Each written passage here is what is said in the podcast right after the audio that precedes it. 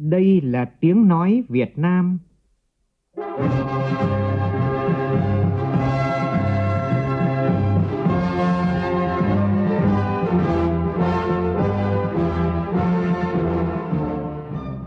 là tiếng nói Việt Nam, phát thanh từ Hà Nội, thủ đô nước Cộng hòa xã hội chủ nghĩa Việt Nam.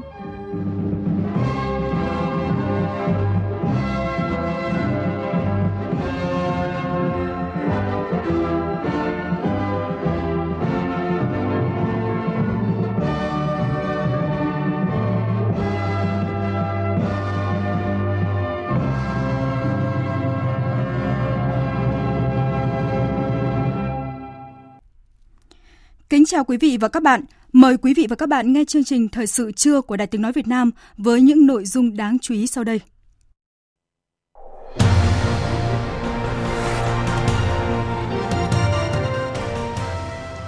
Tổng Bí thư Chủ tịch nước Nguyễn Phú Trọng trao tặng huy hiệu 70 năm tuổi Đảng cho nguyên Tổng Bí thư Lê Khả Phiêu.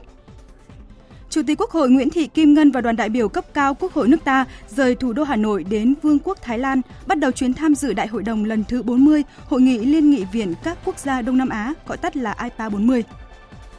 Kết luận của Ủy ban Kiểm tra Trung ương về những sai phạm của Ban Thường vụ tỉnh ủy, Ban cán sự Đảng Ủy ban Nhân dân tỉnh Khánh Hòa đã giải tỏa bức xúc của nhân dân. Tỉnh Đắk Lắk phát hiện thêm 5 điểm tập kết khai thác gỗ lậu quy mô lớn, thu giữ hơn 300 mét khối gỗ. Trong phần tin thế giới, vụ cháy rừng Amazon và các cuộc gặp bên lề hội nghị thượng đỉnh G7 diễn ra tại thành phố Biarritz miền Tây nước Pháp đang thu hút sự quan tâm của dư luận quốc tế. Làn sóng biểu tình phản đối Nhật Bản gia tăng tại Hàn Quốc, trong khi đó quốc gia này cũng bắt đầu cuộc tập trận thường niên kéo dài 2 ngày tại quần đảo đang tranh chấp với Nhật Bản.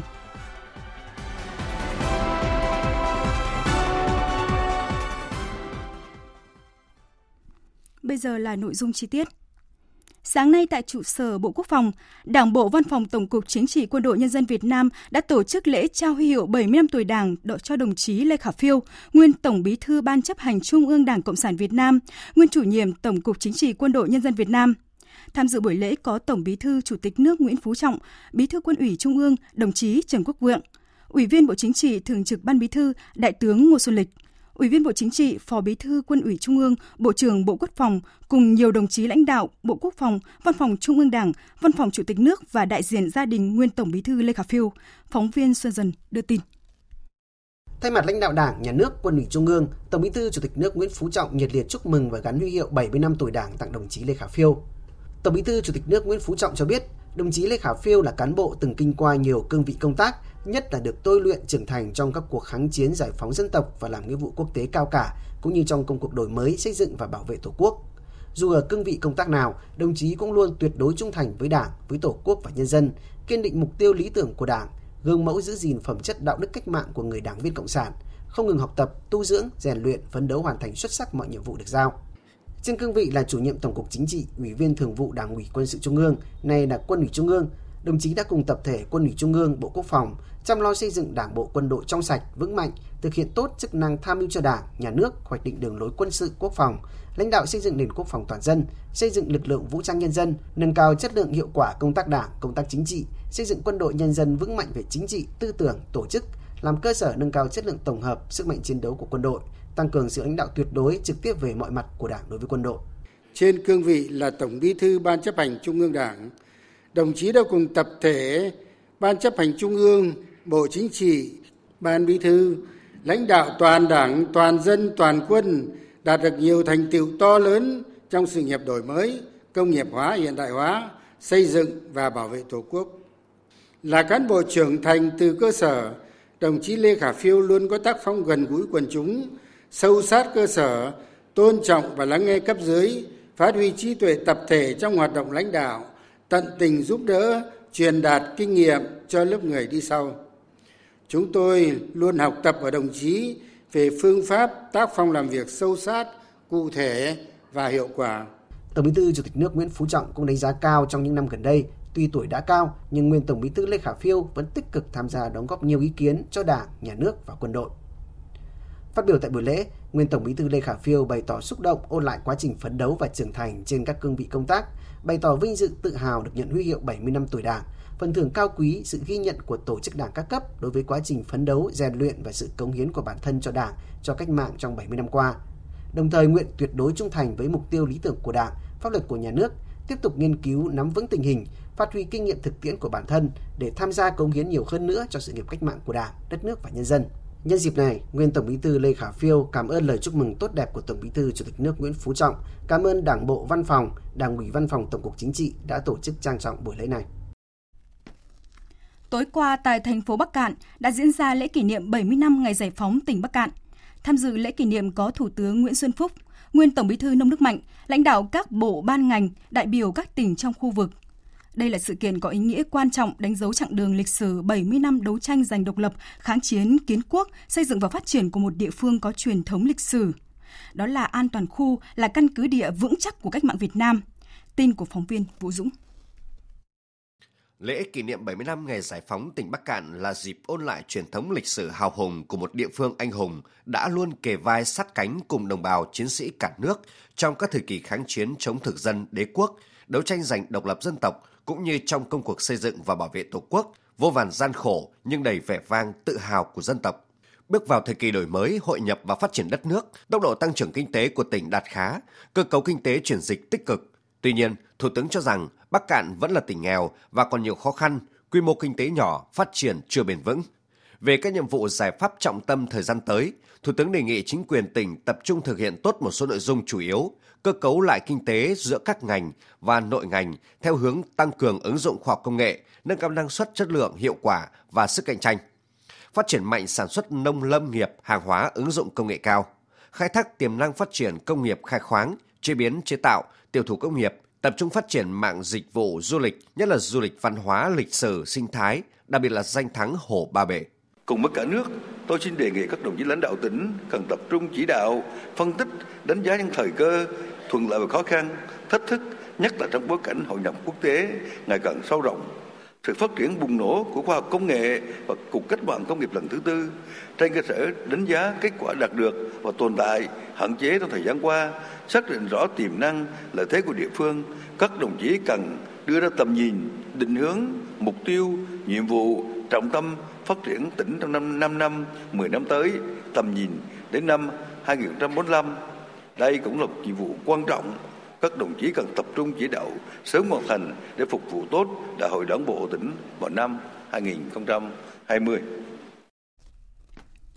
Như chúng tôi đã thông tin, trưa nay Chủ tịch Quốc hội Nguyễn Thị Kim Ngân và đoàn đại biểu cấp cao Quốc hội nước ta rời thủ đô Hà Nội đến Vương quốc Thái Lan, bắt đầu chuyến tham dự Đại hội đồng lần thứ 40, Hội đồng Liên nghị viện các quốc gia Đông Nam Á gọi tắt là IPA 40, theo lời mời của Chủ tịch Hạ viện Vương quốc Thái Lan. Chủ tịch IPA 40 chuyên lệch bay từ ngày hôm nay đến ngày 30 tháng 8 tới. Cùng đi với Chủ tịch Quốc hội có các ủy viên Trung ương Đảng, ủy viên Ban Thường vụ Quốc hội, chủ nhiệm Ban Đối ngoại Nguyễn Văn Dầu, Tổng thư ký Quốc hội, chủ nhiệm Văn phòng Quốc hội Nguyễn Hạnh Phúc, chủ nhiệm Ủy ban về các vấn đề xã hội Nguyễn Thúy Anh, Thứ trưởng Thường trực Bộ Ngoại giao Bùi Thanh Sơn. Tin của phóng viên Lê Tuyết. Tham dự IPA 40, đoàn đại biểu cấp cao Quốc hội nước ta tiếp tục khẳng định vai trò vị thế của Quốc hội Việt Nam trong IPA, nâng cao hiệu quả đối ngoại của Quốc hội, đồng thời nhấn mạnh đến sự tham gia tích cực và có trách nhiệm của Việt Nam trong tiến trình xây dựng cộng đồng ASEAN hòa bình, thịnh vượng và bền vững. Cùng với hoạt động đa phương, Chủ tịch Quốc hội Nguyễn Thị Kim Ngân và đoàn đại biểu cấp cao Quốc hội nước ta sẽ thăm chính thức Vương quốc Thái Lan. Chuyến thăm của Chủ tịch Quốc hội Nguyễn Thị Kim Ngân diễn ra trong bối cảnh quan hệ giữa hai nước đang phát triển tốt đẹp trên tất cả các lĩnh vực, đặc biệt là từ khi nâng cấp quan hệ lên đối tác chiến lược vào năm 2013. Trong lĩnh vực chính trị đối ngoại, hai nước duy trì thường xuyên trao đổi đoàn cấp cao, đặc biệt Thủ tướng hai nước đã thăm viếng nhau 5 lần, góp phần củng cố sự tin cậy chính trị. Thái Lan hiện là đối tác thương mại lớn nhất của Việt Nam trong ASEAN với kim ngạch thương mại hai chiều năm 2018 đạt 17,2 tỷ đô la Mỹ, tăng 13,4% so với năm 2017. Sau tháng đầu năm nay đạt 8,8 tỷ đô la Mỹ, tăng 8,6% so với cùng kỳ năm 2018. Thái Lan là nhà đầu tư nước ngoài lớn thứ 9 vào Việt Nam với tổng số 521 dự án và hơn 10 tỷ đô la Mỹ vốn đăng ký. Trong đó có những dự án lớn như xi măng, điện, vật liệu xây dựng, dầu khí, ngân hàng, chuỗi siêu thị.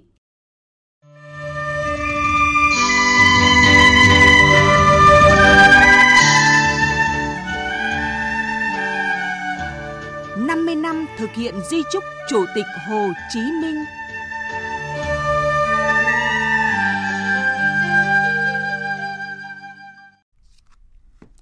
thực hiện chỉ thị số 05 của Bộ Chính trị về đẩy mạnh học tập và làm theo tư tưởng đạo đức phong cách Hồ Chí Minh và kỷ niệm 50 năm thực hiện di trúc của Bác. Sáng nay tại Hà Nội, khối thi đua các bộ ngành tổng hợp tổ chức cuộc thi tìm hiểu 50 năm thực hiện di trúc của Chủ tịch Hồ Chí Minh năm 1969 năm 2019. Tin của phóng viên Vân Hồng.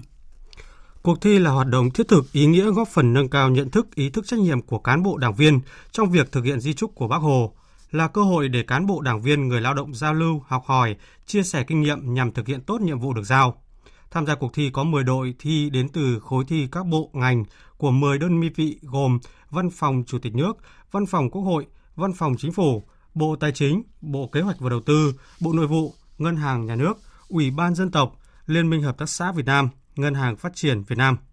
Cuộc thi được tổ chức dưới hình thức sân khấu hóa gồm 3 phần, bản sắc cuộc chơi, trả lời nhanh và tình huống. Các câu hỏi tập trung tìm hiểu nội dung di trúc, cuộc đời, sự nghiệp, tư tưởng, đạo đức, phong cách Hồ Chí Minh. Phần thưởng gồm 7 giải khuyến khích, một giải ba, một giải nhì và một giải nhất. Kết quả giải nhất thuộc về đội thi Văn phòng Chính phủ, giải nhì thuộc về đội thi của Ngân hàng Nhà nước Việt Nam. Những ngày qua tại một số điểm ở trung tâm thành phố Hồ Chí Minh như phố đi bộ Nguyễn Huệ, đường Đồng Khởi, Cung văn hóa lao động, Nhà văn hóa Thanh niên quận 1, ban tổ chức kỷ niệm các ngày lễ lớn thành phố đã tổ chức trưng bày triển lãm 340 bức ảnh nhằm tái hiện cuộc chiến hào hùng của quân và dân trong cuộc kháng chiến chống Mỹ cứu nước. Công cuộc đổi mới của chính quyền, nhân dân thành phố thực hiện theo di trúc Bác Hồ kính yêu trong suốt 50 năm qua. Ghi nhận của phóng viên Kim Dung.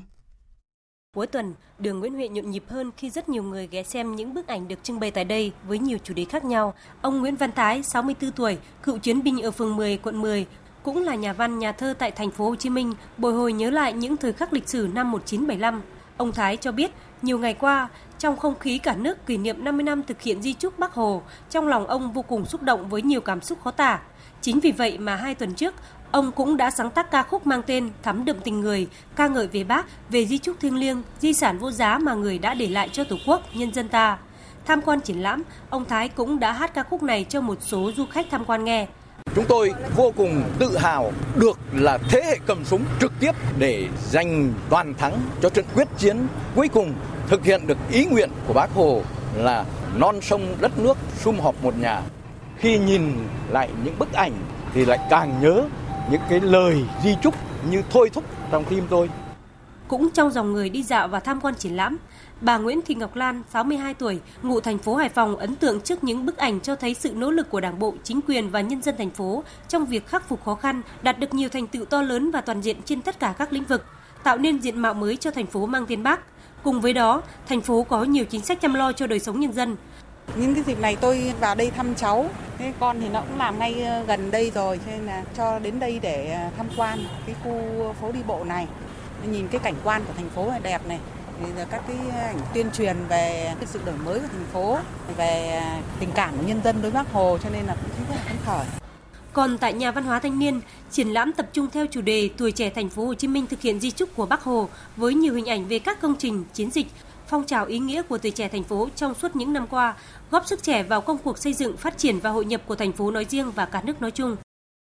Từ nay đến 15 tháng 9, còn rất nhiều ngày để người dân thành phố Hồ Chí Minh, du khách đến với thành phố có thể tham quan, tìm hiểu về triển lãm 50 năm thực hiện di trúc thiêng liêng của Chủ tịch Hồ Chí Minh. Người dân thành phố Hồ Chí Minh nói riêng và nhân dân cả nước nói chung sẽ luôn tưởng nhớ về Bác, về những lời căn dặn trong di trúc của người và nguyện nỗ lực học tập và làm theo tấm gương của Bác, thực hiện những điều Bác dặn trước lúc đi xa.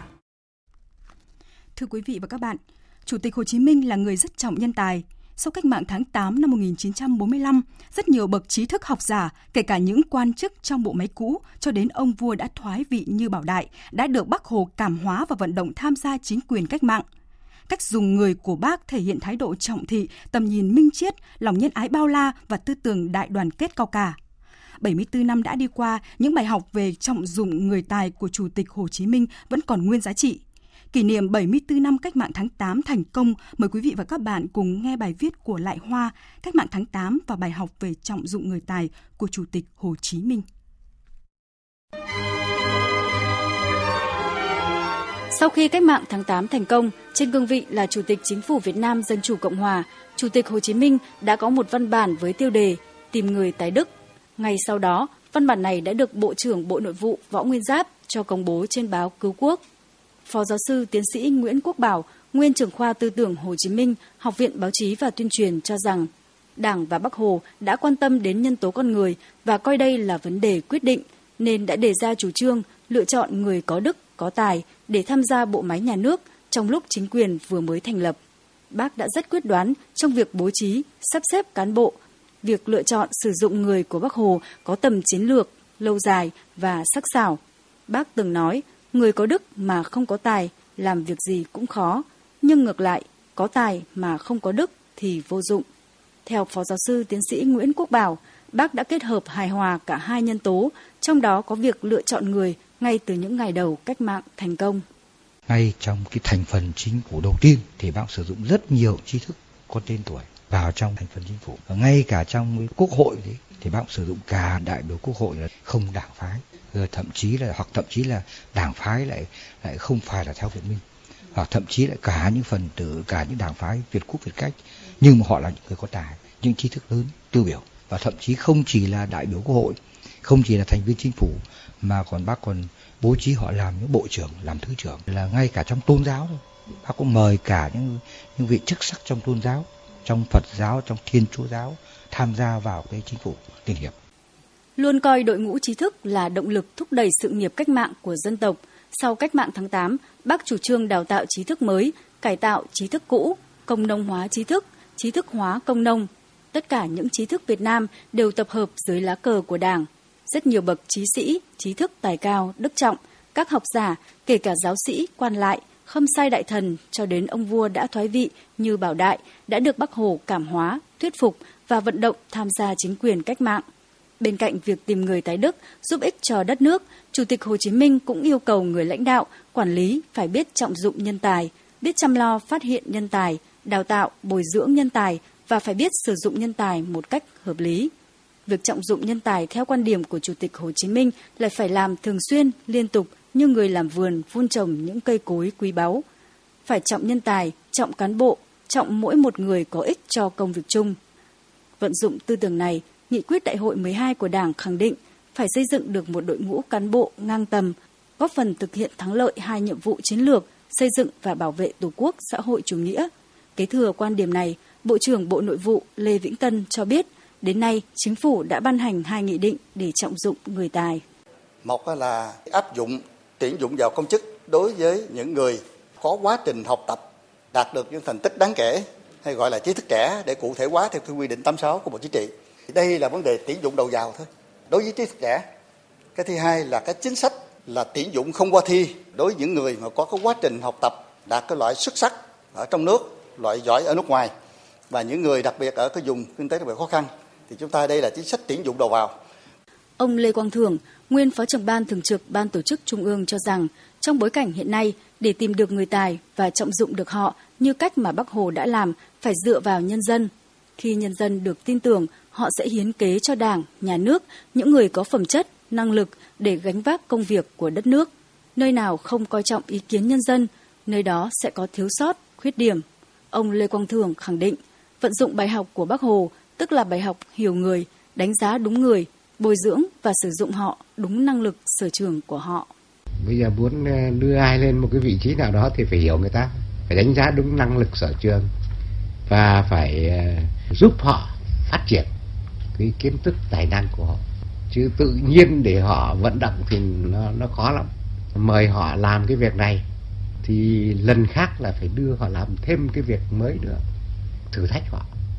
Thì đấy là cái cách để mà chúng ta rèn luyện cán bộ trong thực tiễn thực tiễn hoạt động xã hội là một cái cái trường học rất là quý để thử thách rèn luyện cán bộ vận dụng tư tưởng Hồ Chí Minh về sử dụng người tài thời gian qua, Đảng ta đã chú trọng đào tạo, bồi dưỡng đội ngũ cán bộ cho Đảng. Việc dùng nhân tài phải hợp lý, đúng năng lực và sở trường của họ. Dùng người tài mà không đúng, công việc sẽ không chạy, không được việc, làm thui chột nhân tài và có hại cho Đảng.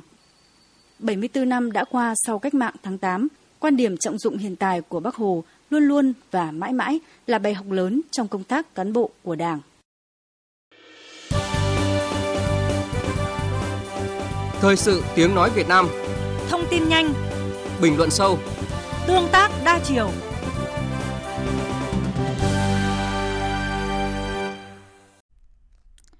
Chương trình thời sự trưa của Đài Tiếng nói Việt Nam tiếp tục với một số những tin đáng chú ý khác. Sáng nay, Liên đoàn Lao động thành phố Hồ Chí Minh phối hợp với trường Cao đẳng Kỹ thuật Cao Thắng tổ chức hội thi bàn tay vàng ngành điện công nghiệp thành phố Hồ Chí Minh năm 2019. Đây là hoạt động thiết thực hưởng ứng phong trào ôn lý thuyết, luyện tay nghề, thi thợ giỏi do Tổng Liên đoàn Lao động Việt Nam phát động, từng bước đáp ứng yêu cầu quá trình công nghiệp hóa hiện đại hóa đất nước. Tin cho biết. Hội thi năm nay có 54 thí sinh đến từ 23 đơn vị doanh nghiệp trong và ngoài nước. Dự thi phần thi trắc nghiệm lý thuyết thực hành có nội dung xoay quanh Bộ luật Lao động, An toàn vệ sinh lao động, lý thuyết về điện công nghiệp, thực hành lắp đặt kỹ thuật điện, Phó Chủ tịch Liên đoàn Lao động Thành phố Hồ Chí Minh Kiều Ngọc Vũ cho biết, điện công nghiệp là một ngành công nghiệp trọng điểm của thành phố. Vì vậy, việc tổ chức hội thi không những góp phần đẩy mạnh sự nghiệp công nghiệp hóa hiện đại hóa mà còn thực hiện hiệu quả chương trình đào tạo, đào tạo lại, bồi dưỡng nâng cao tay nghề cho công nhân, người lao động trong doanh nghiệp, đáp ứng yêu cầu phát triển kinh tế văn hóa xã hội của thành phố. Hội thi cũng là dịp để công nhân lao động bồi dưỡng kiến thức, nâng cao tay nghề, trao đổi kinh nghiệm, nghiệp vụ trong quá trình lao động sản xuất tại đơn vị, qua đó, ban tổ chức kịp thời phát hiện biểu dương, khen thưởng và tôn vinh người thợ giỏi, bàn tay vàng, những nhân tố điển hình trong phong trào ôn lý thuyết, luyện tay nghề thi thợ giỏi, có thành tích tiêu biểu, đóng góp tích cực, hiệu quả cho sự phát triển của doanh nghiệp, ngành và thành phố. Thưa quý vị, việc Trung Quốc thay đổi giấy phép nhận xuất xứ hàng hóa gọi tắt là CO mẫu E mới kể từ ngày 20 tháng 8 năm nay đã ảnh hưởng không nhỏ đến hoạt động xuất nhập khẩu hàng hóa của các doanh nghiệp trong nước. Phóng viên Hoàng Khánh thường trú khu vực Đông Bắc phản ánh thực tế tại cửa khẩu ở tỉnh Lạng Sơn. Nhiều doanh nghiệp đến làm thủ tục hải quan tại Chi cục Hải quan cửa khẩu Tân Thanh và Chi cục Hải quan cửa khẩu quốc tế Hữu Nghị tỉnh Lạng Sơn đã xuất trình giấy chứng nhận xuất xứ hàng hóa CO mẫu E mới do Trung Quốc cấp Mẫu CO này có một số thay đổi so với mẫu CO hiện hành, nên hải quan cửa khẩu không có căn cứ để thông quan hàng hóa theo chính sách ưu đãi thuế cho doanh nghiệp. Ông Vũ Quang Dự, Chủ tịch Hội đồng Quản trị Công ty Logistics Sông Hồng, tỉnh Lạng Sơn và bà Nguyễn Bích Thủy, nhân viên công ty trách nhiệm hữu hạn đầu tư thương mại dịch vụ Thuận An, tỉnh Bắc Ninh lo ngại là thông tư 12 là đến ngày 12 tháng 9 nó mới có hiệu lực đối với mình nhưng mà phía Trung Quốc đối tác là họ áp dụng sớm do là cái thông tư nó áp dụng sớm như này nó rất là bị động đối với việc xuất nhập khẩu Mấy ngày hôm nay là các doanh nghiệp là vẫn phải là nộp theo thuế của thông thường. Thì nếu mà không có CO thì không được thuế ưu đãi thì doanh nghiệp bắt buộc phải nộp thuế thông thường. Về phía Trung Quốc bất ngờ thay đổi mẫu CO cũng làm ảnh hưởng ít nhiều đến hoạt động của các doanh nghiệp. Một số doanh nghiệp cũng bị ảnh hưởng do không kịp chuẩn bị tiền để nộp thuế. Để tạo điều kiện thuận lợi cho doanh nghiệp, Cục Hải quan Lạng Sơn đã hướng dẫn doanh nghiệp làm thủ tục khai nợ CO và nộp thuế bình thường để thông quan hàng hóa. Khi có hướng dẫn của Tổng cục Hải quan sẽ làm thủ tục đảm bảo quyền lợi của doanh nghiệp. Bà Đào Thu Lan, Chi cục trưởng Chi cục Hải quan cửa khẩu Tân Thanh, Cục Hải quan Lạng Sơn cho biết những cái lô hàng mà nó vẫn còn hiệu lực cơ bản là là sẽ giải quyết tất cả. Thế còn lại là đối với những cái CO mới này ấy, tuyên truyền cứ làm cái đơn nợ CO trong sau đó là nộp cái tiền thuế nhập khẩu vào đã rồi sau khi mà có văn bản hướng dẫn thì sẽ làm thủ tục hoàn lại. Cục xuất nhập khẩu của Bộ Công Thương đã có văn bản trả lời về việc cấp CO mẫu E. Theo nội dung thỏa thuận giữa công thương của Trung Quốc với các nước thành viên ASEAN qua kênh Ban thư ký ASEAN hai bên sẽ chấp nhận cả hai loại CO mẫu E mới và CO mẫu E cũ kể từ ngày 20 tháng 8 đến hết ngày 31 tháng 8 năm 2019. Và từ ngày 1 tháng 9 năm 2019, CO mẫu E cũ sẽ không còn được chấp nhận. Hiện nay, các chi cục hải quan Lạng Sơn đang hướng dẫn cho các doanh nghiệp triển khai các thủ tục cần thiết để đảm bảo lưu thông hàng hóa, đồng thời căn cứ thời gian để kê khai CO mẫu mới phù hợp với thời gian mà thông tư số 12 quy định. Về lĩnh vực giao thông, Tổng cục Đường bộ Việt Nam vừa công bố doanh thu, lưu lượng tại các trạm thu phí BOT trong 6 tháng đầu năm nay. Theo Tổng cục Đường bộ Việt Nam, hiện trên địa bàn cả nước có 61 dự án đang thu phí. Tổng thu từ 61 trạm BOT này trong quý 2 là trên 3.445 tỷ đồng với 67 triệu lượt xe. Tính tổng trong 6 tháng đầu năm, số tiền thu từ các trạm thu phí trên địa bàn cả nước là 6.825 tỷ đồng với 135.000 triệu lượt xe. Cũng theo Tổng cục Đường bộ Việt Nam, công tác giám sát và kiểm tra các dự án BOT trên phạm vi toàn quốc đang được thực hiện chặt chẽ theo thẩm quyền. Tại tỉnh Thái Nguyên vừa xảy ra một vụ tai nạn giao thông nghiêm trọng khiến 4 người tử vong. Vụ việc xảy ra vào khoảng 1 giờ sáng nay. Xe máy hiệu Exciter do một thanh niên cầm lái với tốc độ cao chở thêm 4 người khác gồm 3 nam và một nữ đã lao vào giải phân cách trên đường Thống Nhất, thành phố Thái Nguyên. Cú va chạm mạnh khiến 4 nam sinh tử vong, một nữ sinh bị thương. Theo cơ quan chức năng, năm nạn nhân đều là sinh viên của trường cao đẳng thương mại và du lịch thành phố Thái Nguyên. Hiện vụ việc đang được công an tỉnh Thái Nguyên điều tra làm rõ. Nhân tháng cao điểm an toàn giao thông, sáng nay, Thành đoàn Đà Nẵng tổ chức Ngày hội thanh niên với văn hóa giao thông, thu hút 300 bạn trẻ tham gia. Phóng viên Đài Tiếng Nói Việt Nam tại miền Trung thông tin chi tiết. Tại thành phố Đà Nẵng, từ đầu năm đến nay có hơn 18.000 thanh niên vi phạm luật về an toàn giao thông. Lỗi vi phạm chủ yếu là đi không đúng làn đường, phóng nhanh vượt ẩu khi tham gia giao thông. Tại ngày hội, lãnh đạo thành phố Đà Nẵng kêu gọi các bạn trẻ chấp hành nghiêm luật an toàn giao thông đường bộ khi tham gia giao thông, qua đó góp phần giảm thiểu tai nạn giao thông, từng bước xây dựng văn hóa giao thông thân thiện và không tai nạn. Dịp này các bạn trẻ còn được tập huấn thực hành kỹ năng sơ cấp cứu về tai nạn giao thông, thi lái xe an toàn. Đại úy Hồ Đình Chí, Phó Bí thư Đoàn Công an thành phố Đà Nẵng cho biết. Chương trình của Ngày hội Thanh niên Đà Nẵng với à, văn hóa giao thông tạo điều kiện cho các bạn đoàn viên thanh niên ý thức và trách nhiệm của mình hơn trong việc có cái văn hóa tham gia giao thông à, nhằm tuyên truyền đến à, người thân và bạn bè gia đình đồng lòng chung tay thực hiện bốn a của thành phố. Bây giờ một số người tham gia giao thông vẫn còn đang thực hiện chưa đúng quy định trong tham gia giao thông, trong đó có đoàn viên thanh niên thông qua những hoạt động như thế này để giúp cho các bạn trẻ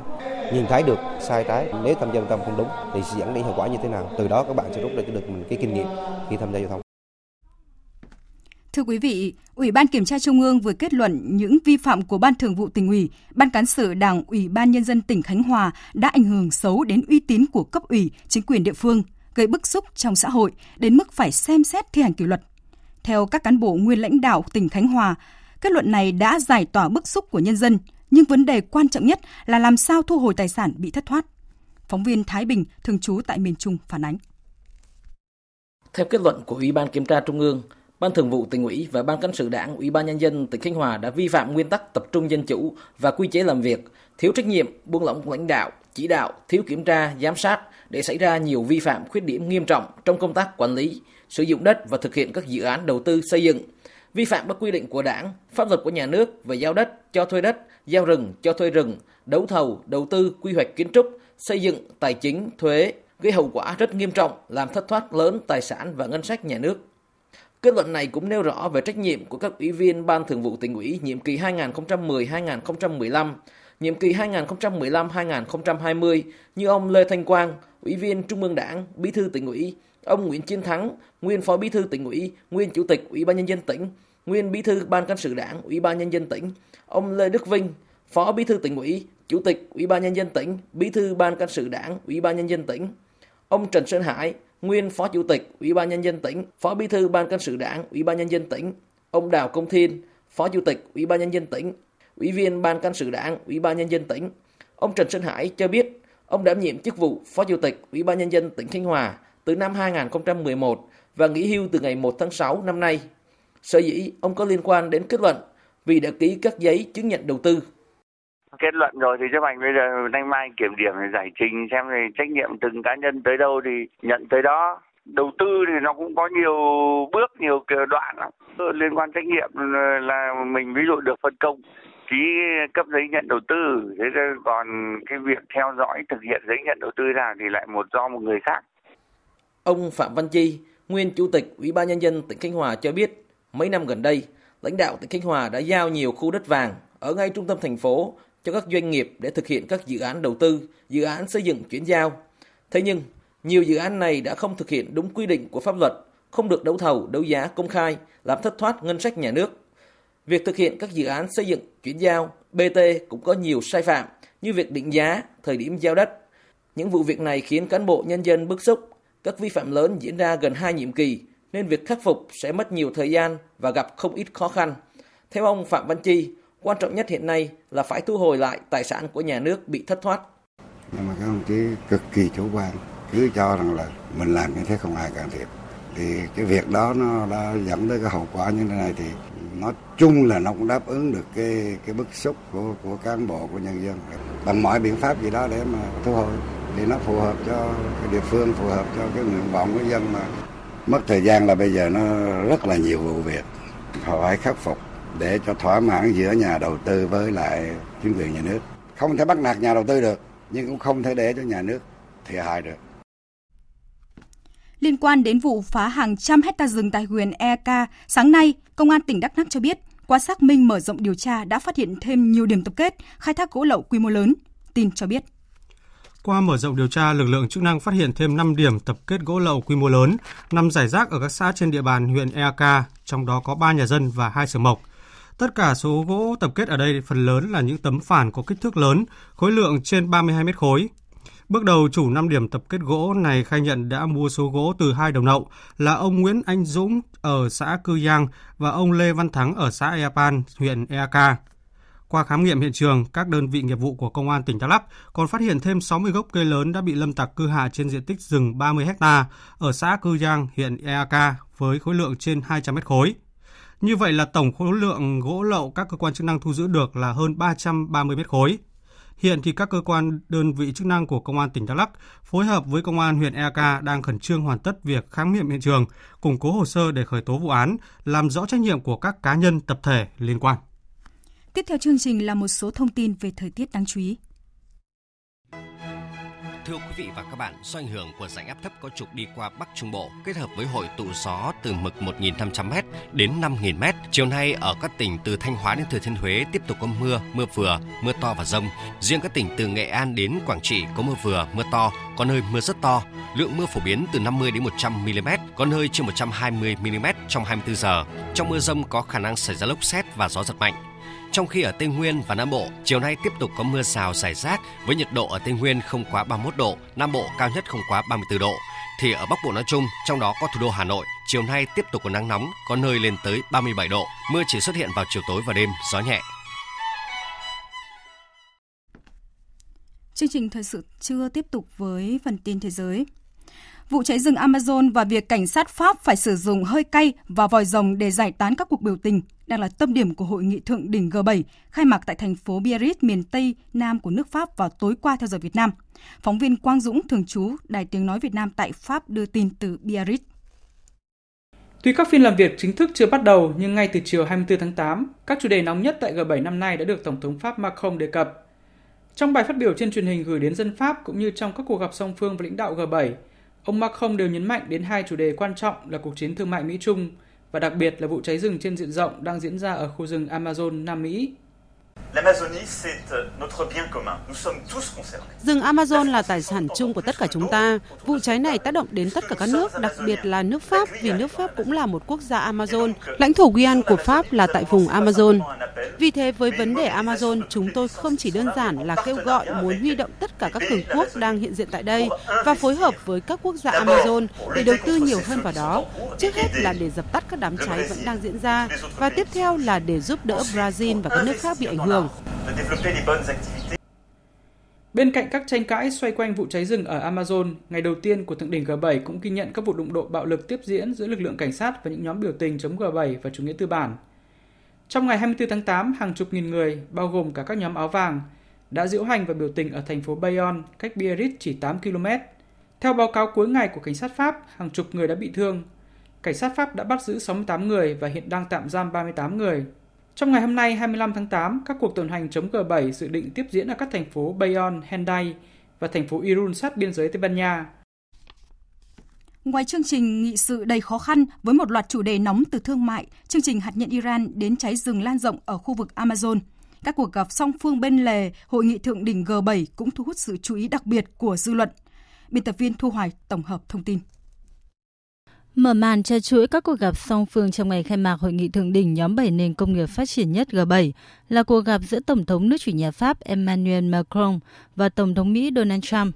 Mở đầu cuộc gặp, Tổng thống Emmanuel Macron nhấn mạnh G7 đang trong một giai đoạn mất ổn định nghiêm trọng về nhiều chủ đề, đặc biệt là cuộc xung đột Syria, thỏa thuận hạt nhân Iran hay mới đây nhất là thương mại. Ngay trước khi tới Pháp, Tổng thống Donald Trump đã đe dọa sẽ áp mức thuế lớn đối với rượu vang Pháp nhằm đáp trả kế hoạch đánh thuế của nước này nhằm vào các công ty công nghệ lớn của Mỹ.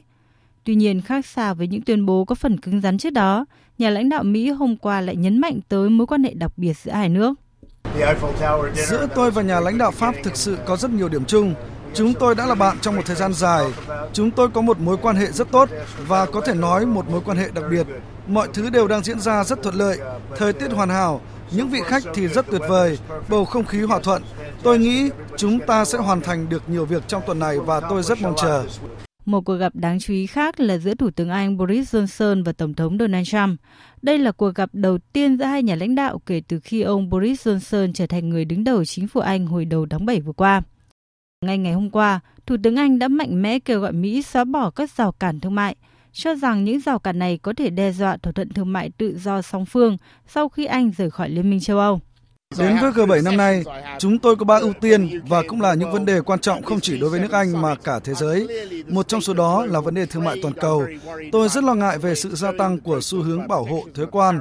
Anh luôn được biết đến là một quốc gia cởi mở và ủng hộ tự do thương mại. Theo tôi, điều này cũng tốt cho thế giới. Từ một cuộc hội ngộ vui vẻ giữa các nước thành viên, hội nghị thượng đỉnh của nhóm 7 nền công nghiệp phát triển hàng đầu thế giới đang trở thành nơi chứng kiến sự chia rẽ nội bộ ngày càng sâu sắc. Một diễn biến mới nhất trong vụ cháy rừng Amazon, quân đội Brazil cho biết đã điều 44.000 binh lính để sẵn sàng đối phó với cháy rừng. Brazil cũng có thể triển khai thêm quân từ các nơi khác đến để hỗ trợ kiểm soát giặc lửa. Bộ trưởng Môi trường Brazil Ricardo Salles khẳng định nước này đang huy động tất cả các nguồn lực để kiểm soát các đám cháy tại Amazon.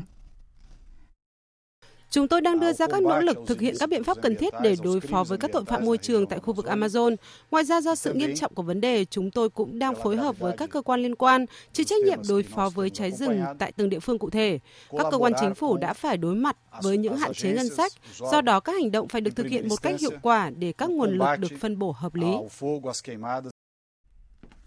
Cũng liên quan đến cháy rừng, hàng trăm du khách trên đảo Samos của Hy Lạp đã phải sơ tán khỏi các khách sạn và bãi biển do cháy rừng bùng phát ngày hôm qua trên hòn đảo nghỉ dưỡng này. Tin cụ thể như sau. Theo giới chức Hy Lạp, khoảng 1.000 người trên đảo bao gồm du khách và cư dân trên đảo Samoa đã phải sơ tán sang thị trấn kế cận Pitagaitario. Hiện lực lượng cứu hỏa đang nỗ lực dập tắt đám cháy, trong khi đó tàu của lực lượng bảo vệ bờ biển đã sơ tán hàng chục người trên các bãi tắm. Theo các cơ quan chức năng Hy Lạp, trong 24 giờ qua trên cả nước này xảy ra hơn 50 vụ cháy rừng. Do gió mạnh kết hợp với nắng nóng đẩy nhiệt độ lên tới 40 độ C, nhà chức trách Hy Lạp đã bố cảnh ừ, báo đỏ vào cuối tuần này. Tổng thư ký cơ quan bảo vệ dân sự Hy Lạp Nikos Hadaliad đã cảnh báo nguy cơ hỏa hoạn cấp độ 5 tại nhiều khu vực. Đây là lần đầu tiên kể từ năm 2012 mức cảnh báo cao như vậy được đưa ra tại Hy Lạp. Dự báo nhiệt độ cao sẽ còn kéo dài đến giữa tuần tới. Trong một diễn biến khác, sau khi Trung Quốc quyết định tăng thuế bổ sung đối với hơn 5.000 sản phẩm có xuất xứ từ Mỹ, trị giá 75 tỷ đô la Mỹ, chuyên gia nước này khẳng định Trung Quốc sẽ không chịu ảnh hưởng nhiều do đã có tính toán kỹ lưỡng, trong khi gánh nặng của doanh nghiệp và người tiêu dùng Mỹ sẽ tăng thêm khi Mỹ tăng thuế đánh vào Trung Quốc. Phóng viên Bích Thuận thường trú tại Trung Quốc đưa tin. Trong số các mặt hàng nhập khẩu từ Mỹ mà Trung Quốc tăng thuế bổ sung, đa phần là hàng nông sản như đậu tương, ngô, bông vân vân. Đặc biệt là lần đầu tiên có dầu thô, cộng thêm khôi phục việc đánh thuế vào ô tô và linh kiện do Mỹ sản xuất. Theo chuyên gia nước này, những mặt hàng bị đánh thuế đã được Trung Quốc tính toán kỹ lưỡng và chuẩn xác nhằm giảm sự ảnh hưởng đến doanh nghiệp và người tiêu dùng trong nước với mức thấp nhất. Trong khi đó, việc Mỹ tăng thuế đang tác động tiêu cực đến người tiêu dùng nước này. Ông Cao Lăng Vân, chuyên gia của Viện Khoa học Xã hội Trung Quốc cho rằng sau khi Mỹ tăng thuế bổ sung, đặc biệt là danh sách định tăng sau ngày 1 tháng 9 và 15 tháng 12, theo tính toán của chúng tôi, độ co giãn của cầu đối với các mặt hàng so với hai lần trước đã giảm rất nhiều. Điều đó có nghĩa là sau khi Mỹ tăng thuế, phần lớn gánh nặng và tác động đã chuyển sang người tiêu dùng và các nhà sản xuất của Mỹ. Ảnh hưởng đối với Trung Quốc trên thực tế là rất nhỏ, bởi sự thay thế mà Mỹ có được là rất ít. Không chỉ khẳng định tính hiệu quả của các biện pháp đánh thuế đáp trả, chuyên gia và truyền thông Trung Quốc còn nhấn mạnh tính chính đáng và quyết tâm sẽ không lùi bước trước việc gia tăng sức ép tối đa từ Mỹ. Mới đây, Bộ Thương mại Trung Quốc cũng cho biết, nước này sắp thông qua danh sách những thực thể không đáng tin cậy. Nếu danh sách này được thông qua, cuộc chiến giữa hai nước sẽ ngày càng trở nên căng thẳng. Hàng nghìn người dân Hàn Quốc tối qua đã xuống đường diễu hành tại trung tâm thủ đô Seoul để phản đối quyết định của Nhật Bản áp đặt giới hạn xuất khẩu sang Hàn Quốc. Các cuộc diễu hành diễn ra trong bối cảnh căng thẳng giữa hai quốc gia láng giềng Đông Bắc Á này đang tác động lớn đến hợp tác thương mại và quốc phòng song phương. Biên tập viên Đài Tiếng Nói Việt Nam thông tin. Các nhà tổ chức cho biết khoảng 3.000 người đã tập trung tại quảng trường Wanwanmun ở thủ đô Seoul, lên án các biện pháp được cho là trả đũa kinh tế của Nhật Bản nhằm vào Hàn Quốc. Những người biểu tình đốt nến hô vang các khẩu hiệu phản đối Nhật Bản. Nhật Bản đã đưa ra các giới hạn xuất khẩu vật liệu công nghệ cao sang Hàn Quốc và loại nước này ra khỏi danh sách các quốc gia được hưởng ưu đãi thương mại. Bất đồng thương mại và ngoại giao của hai nước được cho là bắt nguồn từ vấn đề bồi thường lao động thời chiến. Các vụ diễu hành diễn ra chỉ hai ngày sau khi Hàn Quốc thông báo chấm dứt hiệp ước chia sẻ thông tin tình báo quân sự với Nhật Bản. Thủ tướng Nhật Bản Abe Shinzo cho rằng, quyết định này ảnh hưởng đến sự tin tưởng giữa hai quốc gia. Nhiều người biểu tình Hàn Quốc kêu gọi chính phủ cần phải tiếp tục đưa ra các biện pháp cứng rắn nhằm vào Nhật Bản. Tôi nghĩ quyết định của Hàn Quốc xóa bỏ hiệp ước với Nhật Bản là một quyết định đúng đắn. Nếu Nhật Bản muốn hòa hợp với chúng tôi thì nên cố gắng xây dựng một mối quan hệ mới dựa trên thực tế chứ không phải là giới hạn xuất khẩu. Thủ tướng Nhật Bản đã đưa ra biện pháp trả đũa kinh tế. Tôi không thể chịu đựng được và quyết định tham gia diễu hành phản đối Nhật Bản. Tôi ủng hộ hành động của chính phủ Hàn Quốc xóa bỏ hiệp ước với Nhật Bản. Kể từ khi bất đồng giữa hai quốc gia láng giềng này xảy ra, làn sóng tẩy chay hàng hóa Nhật Bản cũng gia tăng tại Hàn Quốc. Trong một diễn biến có liên quan, hôm nay Hàn Quốc đã bắt đầu cuộc tập trận thường niên kéo dài 2 ngày tại quần đảo Dokdo đang tranh chấp mà phía Nhật Bản cũng tuyên bố chủ quyền gọi là Takeshima. Ở ngoài khơi biển phía đông Hàn Quốc, Hải quân Hàn Quốc thông báo tham gia tập trận có các lực lượng hải quân, không quân và lục quân, gồm nhiều tàu chiến và máy bay chiến đấu, cũng như các binh sĩ của lực lượng bộ binh và lính thủy đánh bộ. Thưa quý vị và các bạn, căng thẳng trong mối quan hệ Nhật Bản-Hàn Quốc, Mỹ, Trung Quốc tiếp tục có những diễn biến mới. Trong khi đó, các chuyến công du ngoại giao nhằm thu hẹp bất đồng giữa một số quốc gia khiến cho bức tranh về tình hình thế giới trong tuần có những gam màu sáng tối đan xen. Ngay sau đây, biên tập viên Thanh Huyền sẽ điểm lại những vấn đề sự kiện quốc tế vừa diễn ra trong tuần.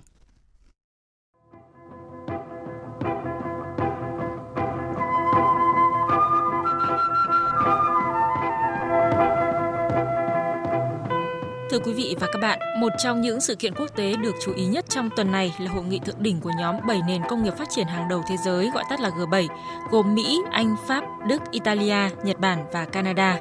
Hội nghị năm nay được cho sẽ là phép thử đầy khó khăn cho sự đoàn kết sau một năm mà các nhà lãnh đạo trong G7 không tìm được tiếng nói chung. Diễn ra trong bối cảnh G7 đang trải qua một giai đoạn khó khăn với sự trỗi dậy của các cường quốc mới và sự chia rẽ nội bộ ngày càng sâu sắc.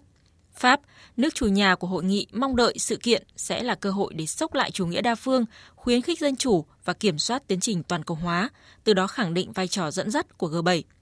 Tuy nhiên, mục tiêu tham vọng đó xem ra rất khó thực hiện bởi hàng loạt vấn đề hóc búa như là biến đổi khí hậu, thỏa thuận hạt nhân Iran, bất đồng thương mại hay Brexit vẫn đang là những chủ đề gây chia rẽ và tranh cãi trong nội bộ khối này. Chính vì thế, Tổng thống Pháp Emmanuel Macron đã quyết định không chuẩn bị trước bản dự thảo tuyên bố chung của hội nghị thượng đỉnh G7, một phần bởi những diễn biến bất lợi trước thềm hội nghị. Ông cũng quyết định mời các quốc gia khác tham dự sự kiện hàng năm của G7. Theo nhà lãnh đạo Pháp thì thay vì đàm phán về một tuyên bố chung, G7 sẽ cố gắng thúc đẩy liên minh giữa các quốc gia có thiện trí. Ngay trước khi diễn ra hội nghị G7, Tổng thống Nga Putin tới làm khách tại Pháp theo lời mời của Tổng thống Pháp Emmanuel Macron cũng là một sự kiện quốc tế được chú ý trong bối cảnh Nga đã bị loại khỏi câu lạc bộ của những nước giàu từ năm 2014 do cuộc khủng hoảng ở Ukraine. Nội dung của hội đàm kín kéo dài gần 4 giờ đồng hồ giữa hai tổng thống Nga-Pháp cho thấy hai bên ưu tiên đối thoại, đồng thời cũng coi trọng vai trò của nhau trong việc duy trì sự ổn định ở châu Âu, như chính Tổng thống Pháp Macron đã tuyên bố, Pháp và Nga là hai cường quốc vĩ đại ở châu Âu. Sự thay đổi quan điểm của nước Pháp có thể hiểu bởi quốc gia này đang đối mặt với thực tế là nền tảng các mối quan hệ truyền thống đang có dấu hiệu lung lay. Quan hệ Pháp-Mỹ dường như đang xa dần dưới thời Tổng thống Donald Trump. Tại châu Âu, cặp bài trùng với ông Macron là Thủ tướng Đức Merkel cũng chuẩn bị rời chính trường. Trong khi đó, Thủ tướng mới của nước Anh là Boris Johnson lại đang loay hoay với các kịch bản của Brexit. Trong bối cảnh như vậy, Pháp có cơ hội để nắm giữ vai trò đầu tàu châu Âu với một đường lối chính trị độc lập. Nhưng muốn làm được như vậy, chính quyền của ông Macron cần có những đối tác thân thiết có thể hỗ trợ Paris trong việc giải quyết các vấn đề của khu vực và quốc tế. Nga, quốc gia đóng vai trò quan trọng không thể thiếu trong việc giải quyết nhiều hồ sơ lớn của quốc tế, từ thỏa thuận hạt nhân Iran đến xung đột Ukraine và Syria, là lựa chọn phù hợp cho cách tiếp cận của Pháp. Và sự đổi chiều trong quan hệ Nga-Pháp đang dấy lên hy vọng hợp tác giữa Nga với Liên minh châu Âu để giải quyết các thách thức chung cũng sẽ sớm được tái khởi động.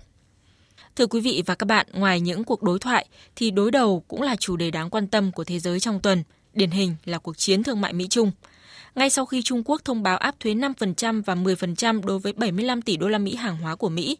Tổng thống Donald Trump hôm 23 tháng 8 đã tuyên bố sẽ tăng thuế đối với hầu hết các hàng hóa nhập khẩu từ Trung Quốc. Những đòn đáp trả thương mại ăn miếng trả miếng và tuyên bố đấu đến cùng của giới lãnh đạo hai nước dự báo một tương lai u ám cho nền kinh tế toàn cầu bởi những tác động của cuộc chiến không tiếng súng này mang lại. Câu hỏi đặt ra là cuộc đấu này sẽ kéo dài bao lâu sau nhiệm kỳ của Tổng thống Trump hay sẽ kéo dài hơn nữa? Khó ai có thể dự báo chính xác, nhưng mà chắc chắn sẽ không kết thúc nhanh chóng.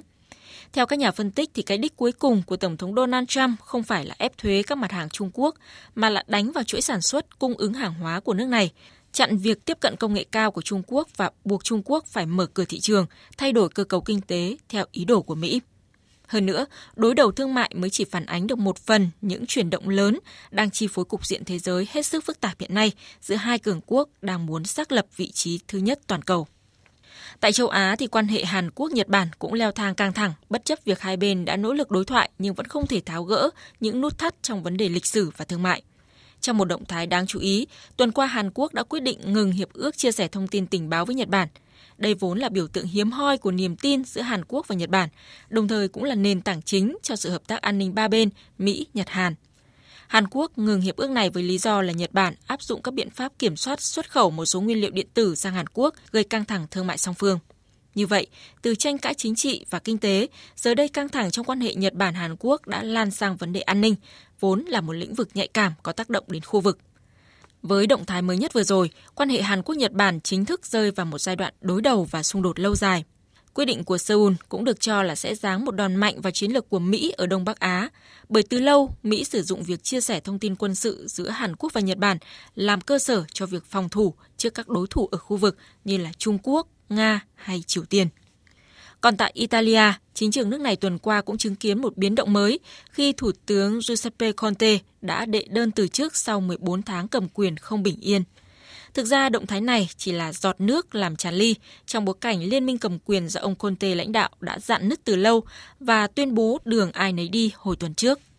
Tình trạng tê liệt chính phủ lần này dấy lên sự lo ngại lớn khi mà nền kinh tế lớn thứ ba khu vực đồng euro này đang phải chật vật để tăng trưởng với tỷ lệ nợ công trên GDP ở mức 132%.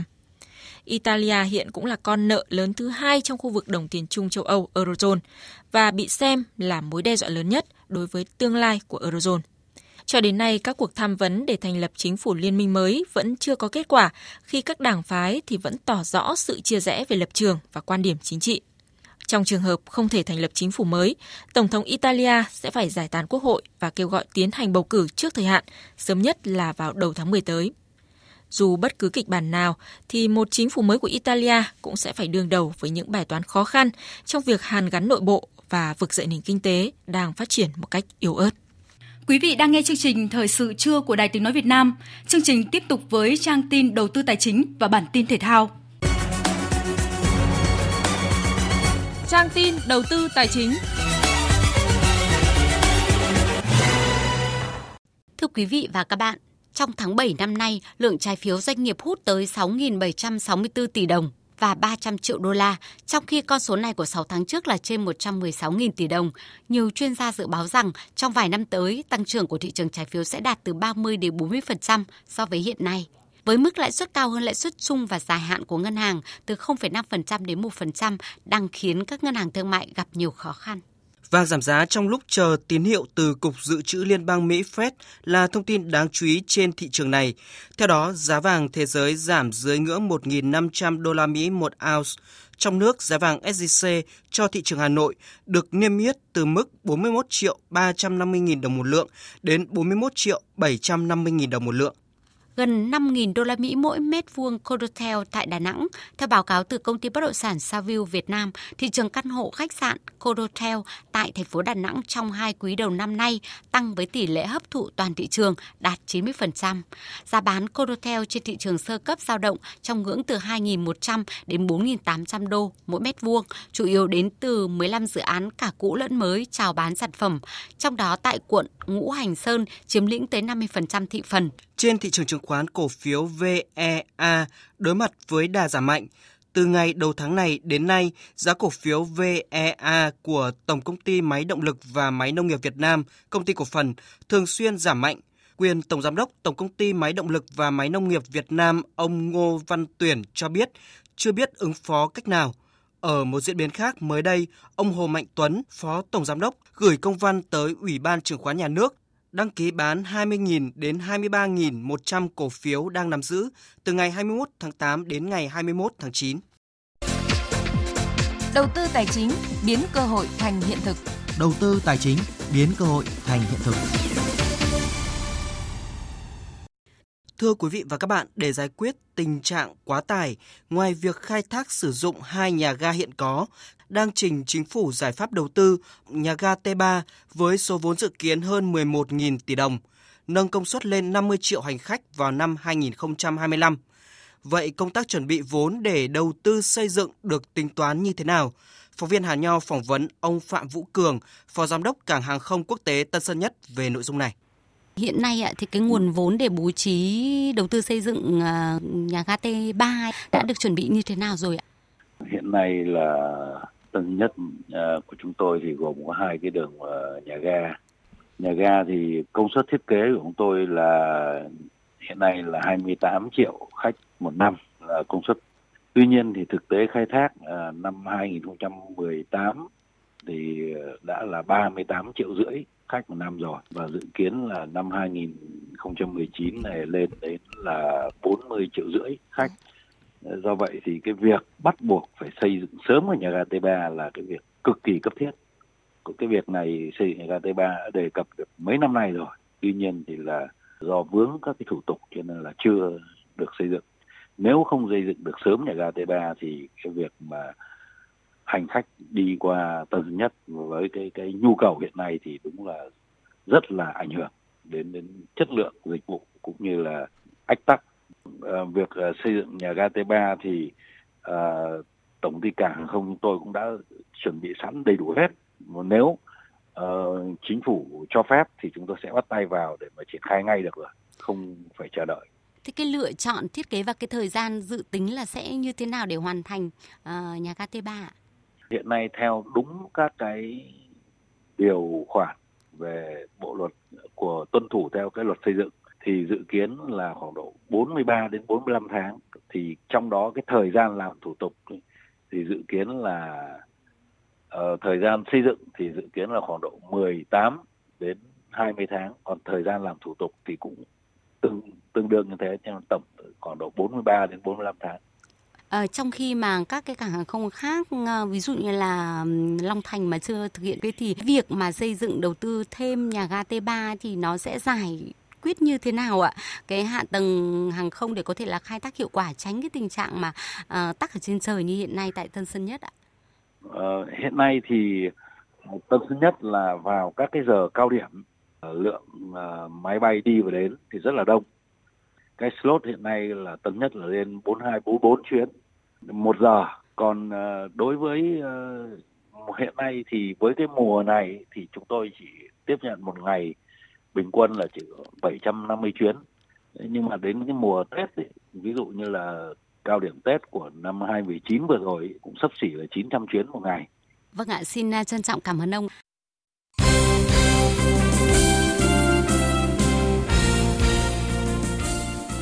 Thưa quý vị và các bạn, chiều qua tiếp tục diễn ra ba cặp đấu trong khuôn khổ vòng 22 giải bóng đá vô địch quốc gia V-League 2019 và BKMX Bình Dương đã góp mặt trong top 3 trên bảng xếp hạng với chiến thắng 1-0 ngay tại sân cửa ông của Than Quảng Ninh. Bàn thắng duy nhất được Nguyễn Trần Việt Cường ghi cho đội khách ở phút 88, giúp BKMX Bình Dương vượt qua chính đối thủ vươn lên vị trí thứ ba với 32 điểm. Ở hai cặp đấu còn lại, các đội chủ nhà đều có 3 điểm trọn vẹn khi Hải Phòng đánh bại Viettel 2-1 trên sân Lạch Tray và Sài Gòn FC giành chiến thắng 2-0 trong cuộc tiếp đón đối thủ Thanh Hóa. Đây là thất bại thứ hai liên tiếp của huấn luyện viên trẻ Mai Xuân Hợp khi dẫn dắt đội bóng xứ Thanh và họ đứng trước nguy cơ tụt xuống vị trí áp chót trên bảng xếp hạng nếu như Hoàng Anh Gia Lai vượt qua SHB Đà Nẵng ở trận đấu chiều nay tại sân Pleiku. Cùng giờ, câu lạc bộ Thành phố Hồ Chí Minh làm khách của Sông Lam Nghệ An trên sân Vinh. Cũng trong chiều qua, câu lạc bộ Hồng Lĩnh Hà Tĩnh bỏ lỡ cơ hội sớm đăng quang ngôi vô địch giải hạng nhất quốc gia khi để thua 1-2 trên sân tự do của câu lạc bộ bóng đá Huế Đặc biệt, bàn thắng mở tỷ số của danh Trung ở phút thứ 17 cũng nhận được sự khen ngợi từ chính huấn luyện viên Phạm Minh Đức của Hồng Lĩnh Hà Tĩnh. Phải nói là hôm nay uh, danh Trung uh, đúng là phẩm chất của ngôi sao. Đá của bóng uh, volley thì đúng thật là rất là hay. Và đội Huế thật ra chỉ có một tình huống duy nhất đấy để người ta lùi về phòng ngự vì chủ trương đội Huế cố gắng làm sao kiếm được một điểm. Chiến thắng thứ 8 ở mùa giải này đưa câu lạc bộ bóng đá Huế vươn lên vị trí ở giữa bảng xếp hạng với 26 điểm. Huấn luyện viên Nguyễn Đức Dũng của câu lạc bộ bóng đá Huế cho biết thì bây giờ vẫn chưa tôi cũng nói các em muốn đi dưới đương nhiên mà cố làm sao tác đội là cố gắng là chơi hết mình những cái tốt nhất. Thì khi đó mình kêu gọi được đi bây giờ chỉ có mình không mình cũng có thì mình đâu mình đã tốt nhất để cải thiện cái gì khán giả đến sân. Thì cái đó mình từ lâu kéo tài trợ đến người ta cái đó nhưng mà cái đó nhưng phải phải chơi tất cả mọi cái. Ở trận đấu còn lại, Long An chỉ có được một điểm trên sân nhà khi tiếp An Giang, dù mở tỷ số từ phút thứ 37 nhờ công của Trần Ngọc Phương. Vòng 19 sẽ khép lại vào chiều nay với các cặp đấu Phù Đồng gặp Bình Phước, Xi măng Fico Tây Ninh gặp Đồng Tháp và Cần Thơ làm khách của Bình Định trên sân Quy Nhơn. Tiếp theo là thông tin về các giải bóng đá vô địch quốc gia châu Âu với loạt trận diễn ra đêm qua và dạng sáng nay. Tại vòng 3 giải Ngoại hạng Anh, nhờ cú đúp của Mohamed Salah, Liverpool thắng dễ Arsenal 3-1 trong trận cầu tâm điểm của vòng đấu này, tiếp tục giữ ngôi đầu bảng với 9 điểm trọn vẹn. Chiến thắng của Liverpool đến từ sự áp đảo ở hầu hết thống kê quan trọng. Họ cầm bóng nhiều hơn, dứt điểm nhiều hơn, hưởng nhiều quả đá phạt góc hơn. Matip đưa đội chủ nhà vượt lên ở cuối hiệp 1 bằng tình huống đánh đầu dũng mãnh sau pha phạt góc bên cánh phải. Ngay đầu hiệp 2, Mohamed Salah hai lần lên tiếng, một từ chấm 11 m và một là pha độc diễm bên hành lang phải, rồi cứa lòng chân trái sở trường. Bàn gỡ của Arsenal đến vào cuối trận khi mọi thứ gần như đã an bài và Torreira là người lập công. Trong các trận đấu kết thúc trước đó, Chelsea giành chiến thắng đầu tiên dưới thời huấn luyện viên Frank Lampard khi vượt qua chủ nhà Norwich City 3-2, trong đó Tammy Abraham đóng góp cú đúp. Còn Manchester United để thua Crystal Palace 1-2 ngay tại sân Old Trafford ở cuộc so tài mà Marcus Rashford đá hỏng một quả phạt đền. Tại Italia, đương kim vô địch Juventus hạ Parma 1-0 ngay trên sân khách ở trận gia quân của Serie A mùa này nhờ công trung vệ Giorgio Chiellini. Trên sân Enino Tallini, Juventus áp đảo cả về thế trận lẫn số cơ hội tạo ra, nhưng Ronaldo lại bỏ lỡ hàng loạt cơ hội và bàn thắng duy nhất đến ở giữa hiệp 1 từ pha đá nối của trung vệ đội trưởng Giorgio Chiellini. Ở vòng 2 diễn ra ngày 1 tháng 9, Juventus sẽ trở về sân nhà Allianz để tiếp Napoli, còn Parma làm khách của Udinese sau đó một ngày. Cũng trong tối qua, tiền đạo Lewandowski ghi cả 3 bàn trong chiến thắng 3-0 của Bayern Munich trước Schalke 04 ở vòng 2 Bundesliga. Với trận thắng đầu tiên ở mùa giải mới, Bayern vươn lên vị trí thứ tư trên bảng xếp hạng với 4 điểm, xếp sau ba đội toàn thắng cả hai lượt đấu đầu mùa là Borussia Dortmund, Freiburg và Bayer Leverkusen. Ngày hôm qua, Freiburg thắng chủ nhà Paderborn bằng tỷ số 3-1 và Bayer Leverkusen vừa qua Dusseldorf với cùng kết quả. Trong khi đó, tại vòng 2 La Liga, Real Madrid bị cầm hòa một đều ngay tại sân nhà Bernabeu trước Valladolid. Hàng công gồm Karim Benzema, James Rodriguez, Gareth Bale không tìm được tiếng nói chung, khiến đội chủ nhà thực hiện được 20 tình huống dứt điểm, nhưng 15 trong số này đưa bóng ra ngoài. Phải tới phút 82, Real mới mở được tỷ số nhờ công của Karim Benzema, nhưng cũng chỉ 6 phút sau họ lại để đối phương sang bằng cách biệt từ cú dứt điểm của tiền đạo Sergi Guardiola. Dự báo thời tiết Bắc Bộ chiều nắng có nơi có nắng nóng, chiều tối và đêm có mưa rào và rông vài nơi gió nhẹ, nhiệt độ từ 23 đến 35 độ, phía đông bắc có nơi cao nhất đến 37 độ. Các tỉnh từ Thanh Hóa đến Thừa Thiên Huế chiều tối và đêm có mưa rào và rông rải rác, cục bộ có nơi mưa vừa mưa to, gió tây nam cấp 2 cấp 3. Trong cơn rông có khả năng xảy ra lốc xét, mưa đá và gió giật mạnh, nhiệt độ từ 24 đến 34 độ. Các tỉnh ven biển từ Đà Nẵng đến Bình Thuận chiều nắng có nơi có nắng nóng, chiều tối và đêm có mưa rào và rông vài nơi, gió Tây Nam cấp 2, cấp 3, nhiệt độ từ 25 đến 36 độ. Tây Nguyên có mưa rào và rông vài nơi, chiều tối và tối có mưa rào và rải rác có rông, gió Tây Nam cấp 2, cấp 3. Trong cơn rông có khả năng xảy ra lốc xét và gió giật mạnh, nhiệt độ từ 20 đến 31 độ. Nam Bộ nhiều mây có mưa rào và rông vài nơi, riêng chiều tối và tối có mưa rào và rải rác có rông, gió Tây Nam cấp 2, cấp 3. Trong cơn rông có khả năng xảy ra lốc xét và gió giật mạnh. Nhiệt độ từ 24 đến 33 độ. Khu vực Hà Nội chiều nắng nóng, đêm không mưa, gió Bắc đến Tây Bắc cấp 2, cấp 3, nhiệt độ từ 25 đến 36 độ. Tiếp theo là dự báo thời tiết biển. Vịnh Bắc Bộ có mưa rào và rông vài nơi, tầm nhìn xa trên 10 km, gió nhẹ. Vùng biển từ Quảng Trị đến Quảng Ngãi có mưa rào và rông rải rác, tầm nhìn xa trên 10 km, giảm xuống 40 km trong mưa, gió Tây đến Tây Nam cấp 3, cấp 4. Trong cơn rông có khả năng xảy ra lốc xoáy và gió giật mạnh. Vùng biển từ Bình Định đến Ninh Thuận có mưa rào và rông vài nơi, tầm nhìn xa trên 10 km, gió Tây Nam cấp 4, cấp 5. Vùng biển từ Bình Thuận đến Cà Mau có mưa rào rải rác và có nơi có rông, tầm nhìn xa trên 10 km, giảm xuống 4 đến 10 km trong mưa. Gió Tây Nam cấp 5 có lúc cấp 6, giật cấp 7 biển động. Trong cơn rông có khả năng xảy ra lốc xoáy. Vùng biển từ Cà Mau đến Kiên Giang bao gồm cả Phú Quốc có mưa rào và rông rải rác, tầm nhìn xa trên 10 km, giảm xuống 4 đến 10 km trong mưa, gió Tây đến Tây Nam cấp 3, cấp 4. Trong cơn rông có khả năng xảy ra lốc xoáy và gió giật mạnh. Khu vực Bắc, giữa và Nam Biển Đông có mưa rào và rông vài nơi, tầm nhìn xa trên 10 km, gió Tây Nam cấp 4, cấp 5. Khu vực quần đảo Hoàng Sa thuộc thành phố Đà Nẵng và khu vực quần đảo Trường Sa thuộc tỉnh Khánh Hòa có mưa rào và rông vài nơi, tầm nhìn xa trên 10 km, gió Tây Nam cấp 4, cấp 5. Vịnh Thái Lan có mưa rào và rông rải rác, tầm nhìn xa trên 10 km, giảm xuống 4 đến 10 km trong mưa, gió Tây đến Tây Nam cấp 3, cấp 4. Trong cơn rông có khả năng xảy ra lốc xoáy và gió giật mạnh. Những thông tin vừa rồi đã kết thúc chương trình Thời sự trưa của Đài Tiếng Nói Việt Nam. Chương trình do các biên tập viên Thu Hằng, Hằng Nga, Duy Quyền, kỹ thuật viên Thu Hiền thực hiện, chịu trách nhiệm nội dung Nguyễn Thị Tuyết Mai. Cảm ơn quý vị đã quan tâm theo dõi.